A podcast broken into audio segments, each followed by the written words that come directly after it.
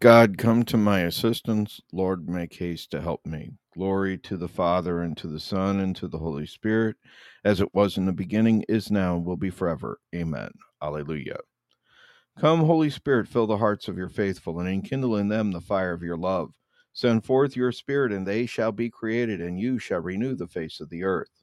Let us pray. O God, you instructed the hearts of the faithful by the light of the Holy Spirit. Grant us by the same Spirit to have a right judgment in all things and ever rejoice in his consolation through Christ our Lord. A reading from the book of the prophet Isaiah.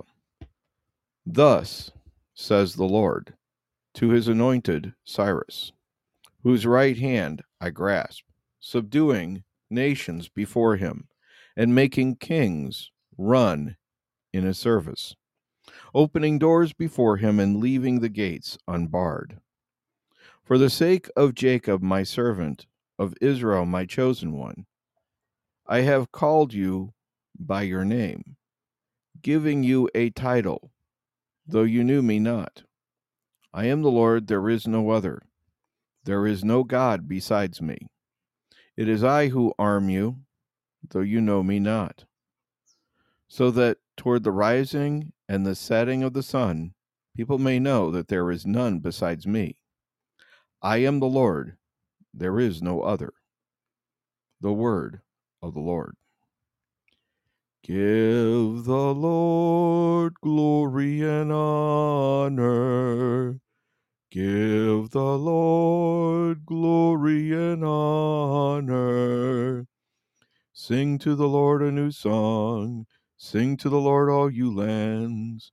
Tell his glory among the nations, among all peoples his wondrous deeds.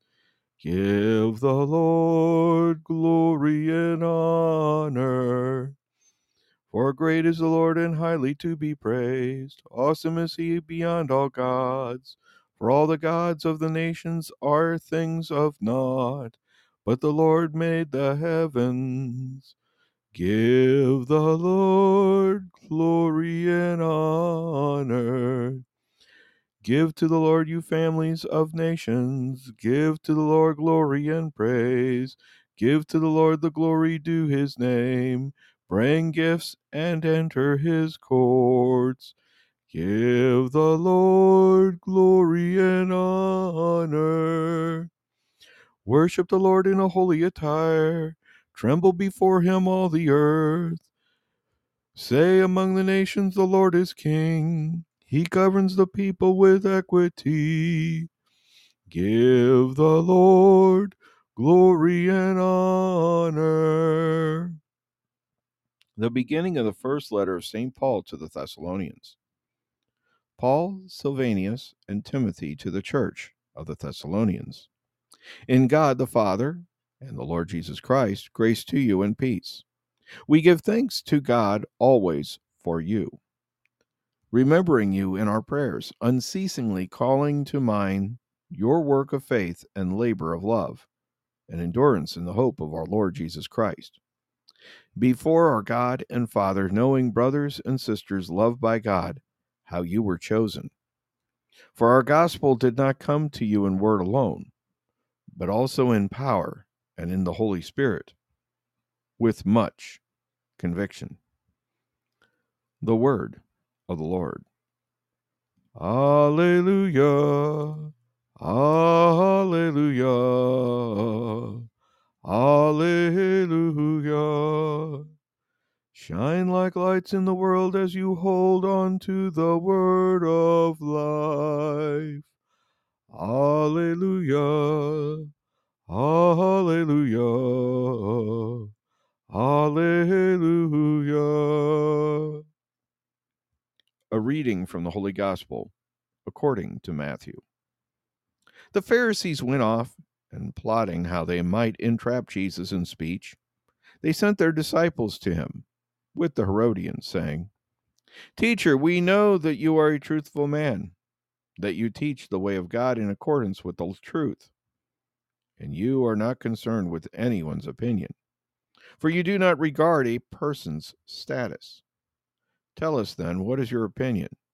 Is it lawful to pay census tax to Caesar or not?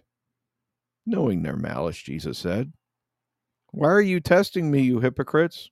Show me the coin that pays the census tax. They handed to him the Roman coin.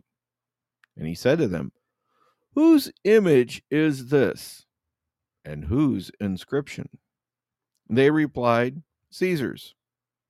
At that he said to them, Then repay to Caesar what belongs to Caesar, and to God what belongs to God. The Gospel of our Lord Jesus Christ. O Lord, let me not be puffed up with worldly wisdom which passes away. Grant me that love which never abates, that I may choose not to know anything but Jesus and Him crucified. I pray that you, my loving Jesus, that you would graciously give me to drink the del- uh, who have given me graciously to drink in with delight the words of your knowledge, that you would also mercifully grant me to attain one day to you, the very fountain of all wisdom, and appear before your face for eternity. Amen. Today's readings are very simple. They highlight one very simple truth that God, whether you know him or not, is the one whose image and likeness you bear. This is something that gives him the right to do whatever he determines to do.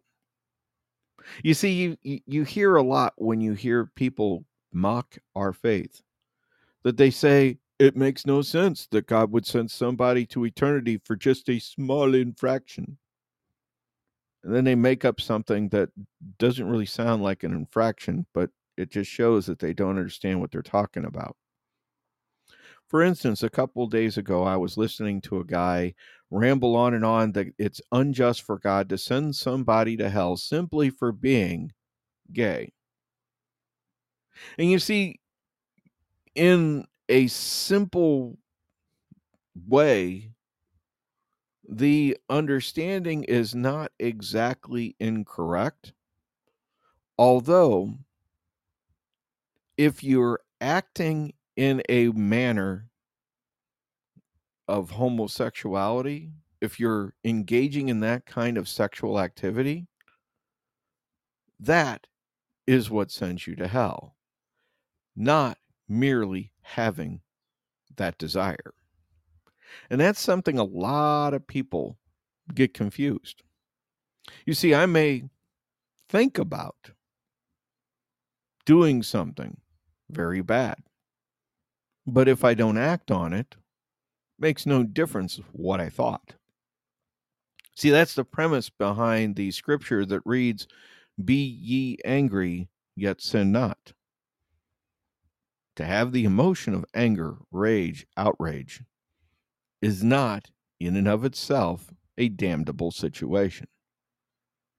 It's when you act on it, when you take the time to think through I would punch him in the mouth. I'd knock his teeth down his throats. I'd stick my foot so far up there. Hey, hey. I would do a whole lot of dangerous things to them so they would know how upset I was and how much I really want them to suffer. Or even, God forbid, how you would off them, end their life, and ruin everything about them. See, that's when you cross the line, is when you go to that point of thinking it through, planning it out. It's the same way when it comes to looking at a beautiful person. You can look at a beautiful person and have a thought of, wow, that's great beauty. And in that sense, you can praise God for that. But when you look at them, to lust after them, as Jesus was pointing out in the Sermon of the Mount, and you start committing adultery with them in, their, in your mind, it's just the same as if you did it to them physically. And that is when the thought sends you to hell. Because you're entertaining, you're looking for a way in which you can do this. See, that desire or that craving for something is not in and of itself sinful, it's just a temptation. And we are to pray to be led not into temptation and to be delivered from evil. That's in the Our Father. And that is the point that we need to stress to people. Often you'll hear somebody say, You can't choose who you love. Oh, really? Is that how you feel about pedophiles and rapists? Or is it only because you want to justify a certain type of sexual activity? Because it goes with your narrative of just being anything. See, that's the problem here. And the problem with being anything, choosing your gender, choosing your sexuality, choosing your pronouns, and so on and so forth, is you forget whose image and likeness you were created in. You're basically trying to rob Caesar of your eternal soul. Many of us are like Cyrus. We don't understand God we don't understand how he works in our lives, and we assume that he doesn't exist. We may be Catholic Christians, we may believe in a God, but do we really know him by how we live our lives? See, that's a totally different thing. Because it's the knowing him in how we live our lives that testifies that we truly do know him. I am the Lord, there is no other, we are told in the first reading. There is no other God besides me. It is I who arm you, even though you know me not. That from the rising of the sun to the setting of the sun, people may know that there is none other besides me, I am the Lord. There is no other. Do you know God in how you live your life? That's our question today. We are supposed to let our light so shine so that others may see our good works and glorify our Father in heaven. Sadly, many Christians don't even live out the faith to any degree where they could be mistaken for being Christian. Unfortunately, that is more of a reality than anything else. Unceasingly, Paul, Timothy, and Silvanus prayed, calling to mind their work of faith and labor and love, and the endurance that they had in the hope of Jesus Christ, knowing that they were brothers and sisters loved by God chosen.